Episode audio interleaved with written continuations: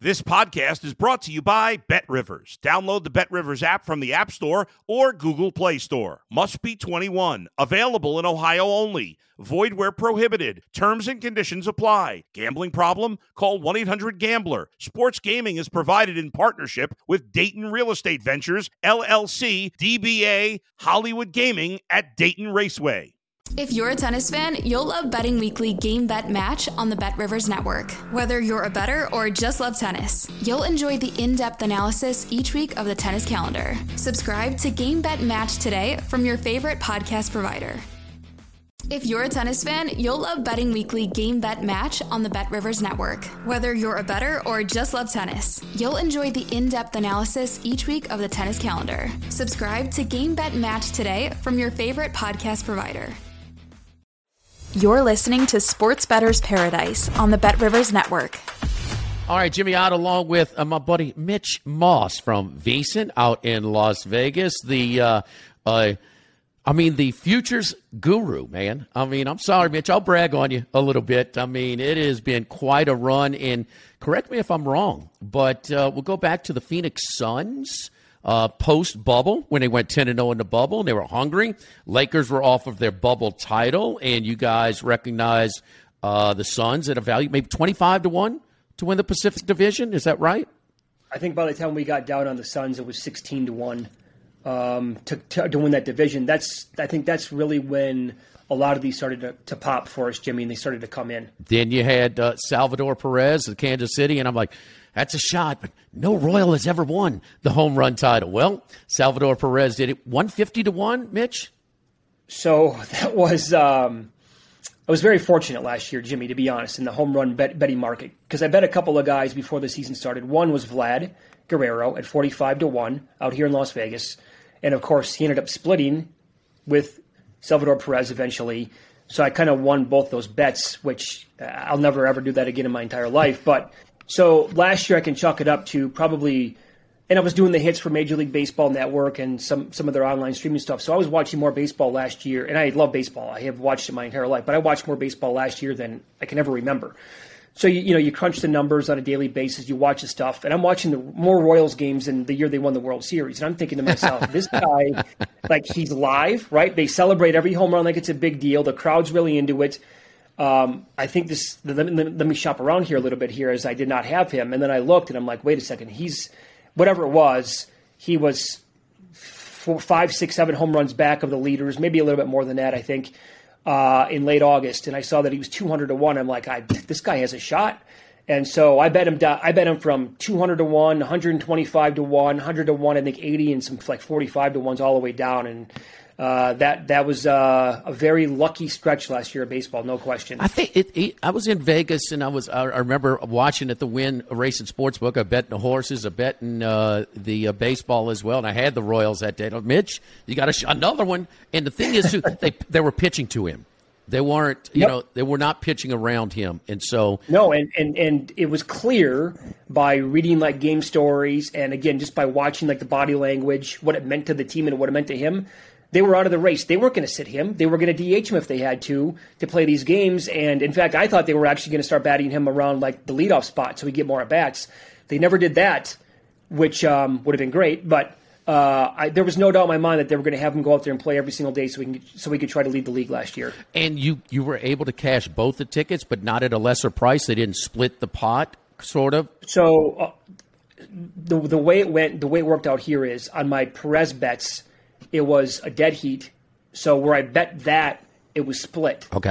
At the other book where I bet Vlad before the season started, they had – their rules were in place because they only wanted to have one winner last year. And Chris Bennett, who's in charge of the odds at this particular book, he told me that some of the tiebreakers, it started off with fewer at-bats. So whichever player had the least amount at-bats, if there was a dead heat tie – that player would win the contest in their mind, according to their rules, and that player happened to be Vlad Guerrero. So again, like I said, it'll never – that's a once-in-a-lifetime – that's not even a once-in-a-lifetime type of thing. It was Halley's Comet, but times 2. It was crazy. So basically the tiebreaker was most home runs per at-bats and pretty much, yeah, which Guerrero had more per at bat, but less at bats a total. And then one that Sheridan and I didn't know you were in humans kind of cracked on me. I said, well, I got Stingley to go third with 19-1. Well, if you want Stingley, you get 100-1 in Vegas. And I'm like, oh well, I don't think I got much of a shot now, maybe, but he did pop. And then when the I texted you also when the report on ESPN that Texans are projected to take Stingley. Draft was on a Thursday night. This may have been a Tuesday that they heard, and I mean it went from basically about 11-1 down to like plus 330 with that report. There was huge movement, and again, that was I went back and looked at the date that I bet it. So it was early April. It was right around the time that the national championship was going to be decided in college basketball. And I was thinking to myself, well, as long as, college hoops is coming to an end, I need to really start to focus on betting the NFL draft. At which point, I started to look up a bunch of mock drafts, and there was one person only who had Stingley going third to the Texans. And I was like, third, huh? That's the first guy I've seen, so let me check his odds. I looked, and it was 100-1. I'm like, I have to bet that right now. You have to bet it. And thank God that I did, because it turned out to be that guy was way ahead of the curve. And I understand him sitting out, but he comes from a strong family foundation. And, look, Sauce Gardner did a great job. Look, you got some dogs? We get some barking, baby. We get some underdogs. There's some long shots. And so, anyway, when Sauce Gardner was projected to go third, when Houston showed some interest in a cornerback and things like that, Lovie Smith's comments, I'm like, I can see an organization viewing Stingley as a better prospect. And the thing is that Gardner had a good game against Alabama. Stingley had all kinds of those games against similar competition, way more in 19. Yep, for sure. I mean, it certainly helped when Lovie came out and he said that we had a major problem last year at the cornerback position. We have to address that this year. And then, at that point, like the 80s-1 and whatever else were available, that was long gone. And you're right. Once the comments started to come out from, like, I think you told me about this, Joe Burrow's in practice every single day. Yeah. He's throwing at Justin Jefferson and Jamar Chase, and he's like, this freshman is, like, challenging everything. I can't believe how good he is. And then it's like, okay, yeah, this makes a lot of sense because the guy's just too talented. And Joe just doesn't throw bouquets around easily. I mean, he's a hard son of a gun. All right, let's get to some of the picks. And it's sort of your secret, and I think it's what you would admit to before we get into a couple of your future picks. But it's your secret is hard work, is scouring through, and because these futures are constantly updating over the course of time. Well, without question. I mean, I sit here. I mean, on your phone when you get that screen report about how many hours you spent on it on a daily basis, it's embarrassing. But that's what you do is you sit around here and you're checking every single lap for a lot of the days. Most of the day, that's what I'm doing anyway, and I'm searching like as many markets as possible. And then that also ties into, doing a 3-hour show every single day. There's plenty of prep that goes into that. So then you're kind of like doing a rundown of what you're going to talk about the next day, and you're looking at everything, and let me check out this, and let me check out that. And then you go to 7, 8, 10 books to see what the best price might be, and a lot of times you're going to find something that might be off a little bit. And you're like, yeah, sure, let me take a little bit of that action. So that's what I do all the time. All right, speaking of the draft, let's start with the next draft, the NBA draft, and the first pick it's out. Now, the lottery is later tonight, and I think depending on who gets the number one pick, we're going to see some movement, but you're always looking for these bombs, and you're seeing one at about 35-40-1. Yeah, BetRivers has Jaden Ivey posted at 35-1 out of Purdue, and look, I mean, the common narrative here is it's going to be one of the other three guys, Banchero from Duke, Holmgren at Gonzaga, or Jabari Smith in your neck of the woods in SEC country at Auburn. And they very might, well, it could go 1, 2, 3 in that order, and Ivy could be fourth. However, listening to podcasts, trying to, get a feel for what's going to actually happen in the draft, reading mocks. NBADraft.net has been mocking Jaden Ivey #1 now since late April. I heard a podcast yesterday where the guest on the show said that not only does he have Jaden Ivey #1 on his big board, but he knows for a fact that there's at least one team out there where Jaden Ivey is also #1 on their big board. And if it comes down to the ping pong balls tonight, and it happens to land Jimmy those ping pong balls on that team that likes Ivy, well, then it makes sense that he could actually be live there, and those odds could change after tonight. He could go from 35 or 40 to 1 down to 8 to 1 or 10 to 1.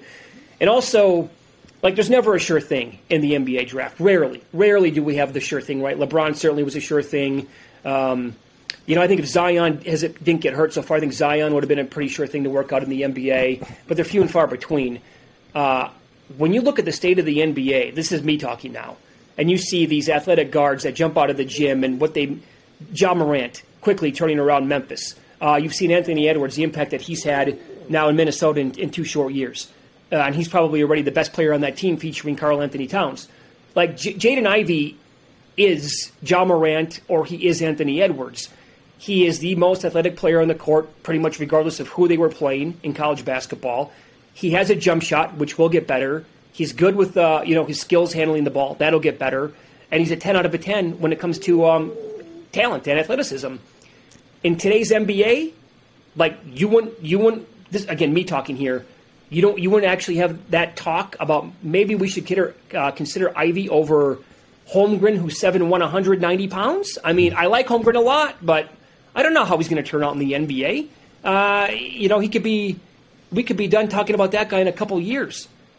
Sure, he could be a star. He also might not be. I don't know. I think Ivy should be much shorter than 40 to 1 or 35 to 1 to go number 1 overall in the draft. Yeah, Holmgren. I mean, are we going to get Kevin Durant or are we going to get Sean Bradley? I mean, listen. I mean, all I got to see is the Arkansas game in the Sweet 16. I'm off of him and Jabari Smith, and maybe I'm an SEC homer, but 42% from three and 80% from the line. That's a metric that when they're trying to project to the next level as a shooter, he's probably going to be a nice shooter. Lets the game flow to him, though, instead of at critical spots. Oh, no, give me demanding the ball. So we'll see. We watch his dad over here in Baton Rouge play for LSU, part of a Sweet 16 team as well in 2000. All right, let's move on to the NFL. The NFL, they stay in the headlines year-round. Nobody does it better in the offseason by keeping them topical. And so the schedule is set. So the final piece to the puzzle as we look at some of the win totals. Well, the New Orleans Saints. Come on, Mitch, you don't have to butter me up on this segment, but the Saints are a team that you do like. They're at 8 right now, 8 at BetRivers and other places. Now, you lean a little bit, minus 155. You can find, if you can find lower juice, look for it. But the Saints, the NFC South is matched up with the AFC North in the NFC West. One little scheduling glitch. Hopkins is expected to return his first game back. Is against the Saints. The Saints have to play one home game in London. They have to play 2 teams coming off a bye as opposed to their one. But my goodness, the top 3 receivers were not on the team last year. Winston was good, and they were winning when he was healthy. Sean Payton, you lose him, but everybody else is intact, the staff. Why do you like the New Orleans Saints over 8? A lot of the reasons that you just talked about right now. And look, I mean, I'm a believer in a guy getting second chances, and I actually love the idea of Jameis Winston a couple of years ago after his debacle in Tampa Bay to finish out his career there where he had 30 INTs. But you got to get down. Sorry about the dog. He's a little high maintenance. So I thought it was great for him to go and sit behind Drew Brees and learn from Sean Payton and Brees as the backup there in New Orleans.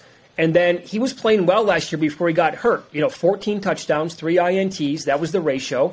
He was on pace to have, I believe, his lowest INTs of all time as a starting quarterback in this league.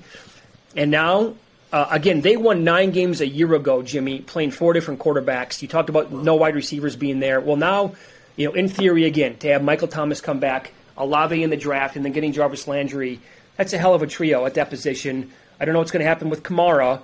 But if he's going to be out, with off-the-field stuff, but if he's good to go, he's one of the best running backs in football. They have played Tom Brady better than any team in football over the years. That defense is going to have staying power.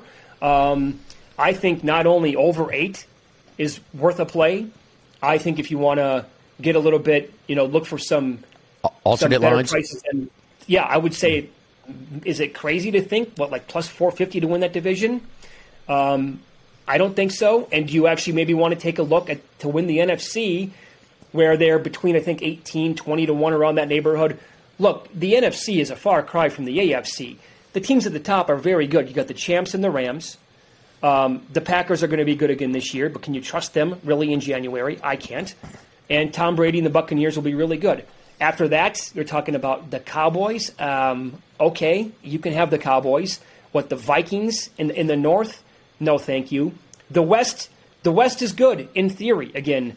But if it's Trey Lance for the 49ers, I'm not so sure about that guy. I don't know if he can play in the second season.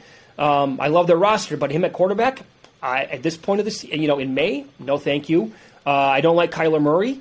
And the Seahawks are going to be a dumpster fire. 18-20-1. They can't be the fourth best team in that conference and maybe shock some teams coming up in the playoffs. Why not? Yards per attempt were really good. And keep in mind, the Buffalo and Miami games, those are home games. That's a JV team they put out there. They had no chance, zero chance of winning those games. And in the Superdome, where it's a great home field advantage, I mean, that's a big blow. And they're going to the playoffs. And if San Francisco doesn't come from two touchdowns down in Week 18, they're in the playoffs. Maybe this line is pushed up a little bit. We'll see. But a lot that you say. And I mean, Thomas and Olave and Landry. Now, Winston he was throwing to nobodies. I mean, absolutely nobodies last year. Mm-hmm. We are expecting a handful of games or so for Kamara. We are kind of factoring that in. And it's and for what it's worth, Jameis Winston, he has said all the right things off the field, whether it's a hurricane and his response and doing some things community-oriented and, committed to his offseason workout. He got on a specific diet. Hey, Zion, take notice. The diet when he went to New Orleans to try and work on his condition. And so he has learned how to be a professional after the humbling experience leaving from Tampa Bay to New Orleans. Well, I will say we talked about all the potential positives for this team. I know you brought this up. The one concern would be the loss of Sean Payton. I mean, I really have a lot of respect for that guy as a head coach. Dennis Allen was not great with the Raiders as a head coach years ago. But again, talk about giving a guy second chances. And to your point, like everybody else is there. And this could be like a trickle-down effect that would affect everybody in a positive way where, okay, Allen now learned from Sean Payton only to get better. And that culture that's been in New Orleans now for a long, long time could have some lasting effects even after, 1 or 2 years after Peyton is gone.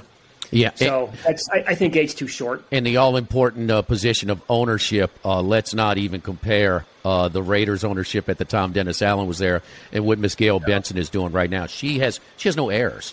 She has no heirs. She's setting up different charities to leave whatever she leaves behind, and she is giving every resource affordable in a small market and staying out of her way. And letting the coaches, the football people do their thing. I want to throw one at you, Mitch. Pittsburgh is 7.5.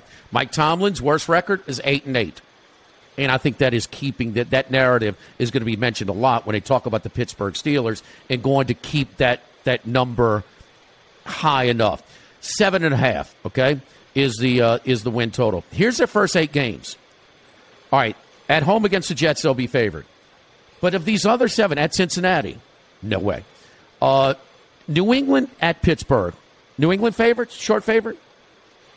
Oh, boy. That's close. Pick them, maybe? Pick, yeah. Okay, we'll live with a pick there. I don't care if Jacoby Brissett is quarterback in Cleveland. They go to Cleveland, they're not going to be favored in that game. At Buffalo.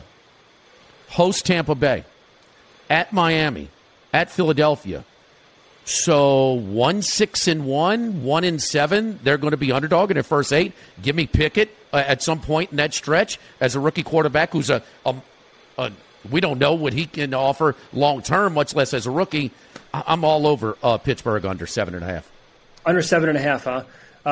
I mean, the quarterback position there is the number one talking point, right? Obviously, the defense is going to be. I mean, it's Pittsburgh, so the defense is going to. Be effective and good again this year. They have so much talent on that side of the ball, and that defense will carry. You got to like their weapons, and if I can trust any team in the NFL that's going to draft a wide receiver that will develop, that means I'm going to like Pickens. They took him in the second round out of Georgia. I trust Pittsburgh with him. The problem is, again, getting him the ball. I mean, to your point, what if Pickett's not good enough to actually beat out Trubisky, right? And then so Trubisky's going to have to be the quarterback for a majority of the year.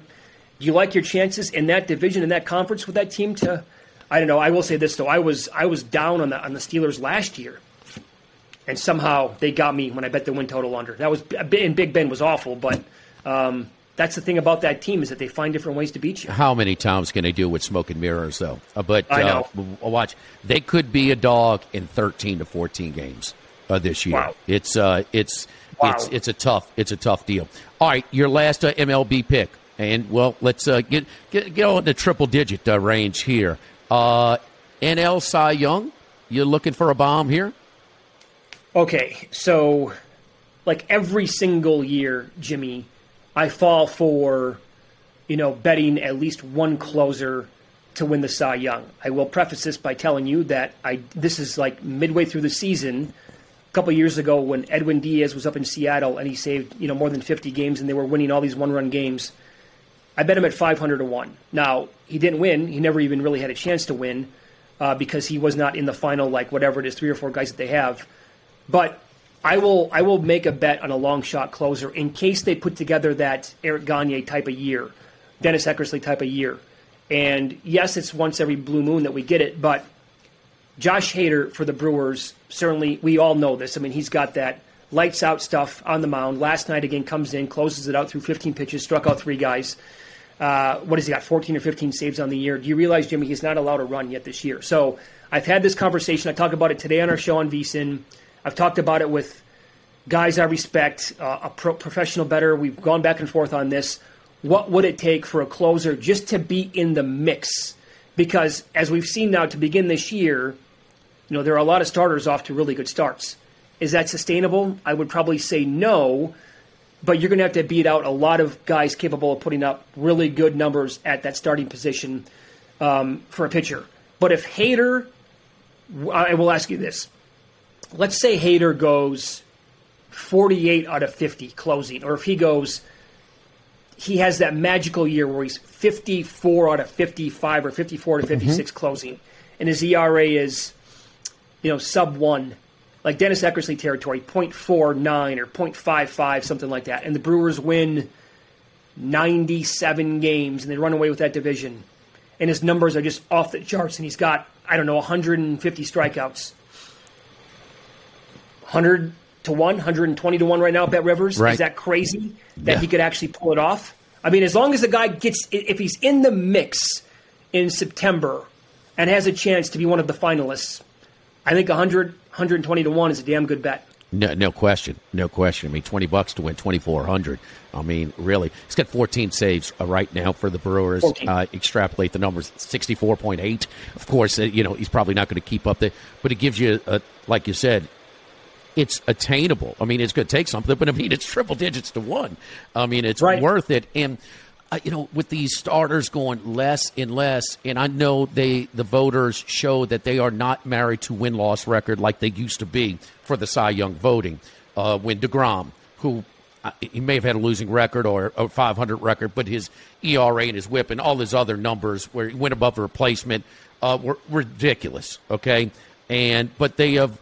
They've gone out there, but it's just we're not seeing starting pitchers get wins. No, they're just not. I mean, so maybe and Hader, I'm a year late because maybe like your Pittsburgh under last year, I had Hader to lead the league in saves last year, and it didn't work out. And so also you want to keep games close, and this is not a lineup that is going to just blast opponents. I would agree. So you're going to have save opportunities, leads of 3 or less. Going when he comes into his appearance. And the one thing is for sure, they are married to him. It's the 9th. He is starting. Lock it down. Yeah. He's the best closer in baseball. Yeah, I mean, and again, he's got that stuff where he can go out there every single day and just, okay, here you go. It's 2-1. You're gonna start the 9th. Go out there and strike out 3 guys, and he will do that a lot. And he won't give up a hit. And that's just, he's got that magical stuff. And evidently still in his prime, because the guy's been doing this now for a while. But, last year his teammate won the Cy Young, Corbin Burns, and it's not like he threw 200 innings. Like he didn't have a zillion innings pitched whatsoever. In fact, I think it was the fewest in ages for a starting pitcher to win with that many innings pitched. So I think we're starting to see that right now, and people will recognize that with the analytics is like you don't have to have the wins thing. And by the way, I agree with that. But, yeah, you're not going to typically see a guy go out there and be 22-3 with – 220 innings and 315 strikeouts. That doesn't happen anymore in baseball. Yeah, 20-game winner. Well, that will catch a lot of voters' attention. And that's just not going to happen in either league this year. Mitch is a great follow on Twitter at Mitch Moss Radio, constantly updating different thoughts on future bets, and also follow the money on Vicent 7 to 10 a.m. Eastern time. Mitch, anything we missed? Again, Saints over 8. Josh Hader, 120 to 1 at BetRivers to win the NL Cy Young, and the NBA draft's first pick, Jaden Ivey at 35 to 1. That's it. I did recently add Nestor Cortez and American League Cy Young, and he was off the board, Jimmy, when the season started, and he put together a couple of great starts. The first number that I noticed with him when it popped was 60 to 1. Wow! And I was like, I would need a little bit more than 60 if that's going to be the first number posted on him, and he's only like 2 starts into the year. I'll wait this out a little bit. And then he just continued to have really good starts, and eventually I think it was after his last start 2 starts ago when I still saw 25 to 1, I'm like, look, I can't. This is going to keep dropping because I think he had 11 strikeouts, and he's been the best pitcher on the Yankees. And again, I know that you can make the case for a bunch of guys in the American League, and if this continues, there's going to be, Verlander, Gossman, people like Cease this year, McClanahan, maybe Shohei, but I added him to the old portfolio again in the last 5 to 6 days probably. Sports Bettor's Paradise here as part of the Bet Rivers Podcast Network. I'm Jimmy Ott for Mitch Moss. We'll see you next time on our Futures Watch with Mitch Moss.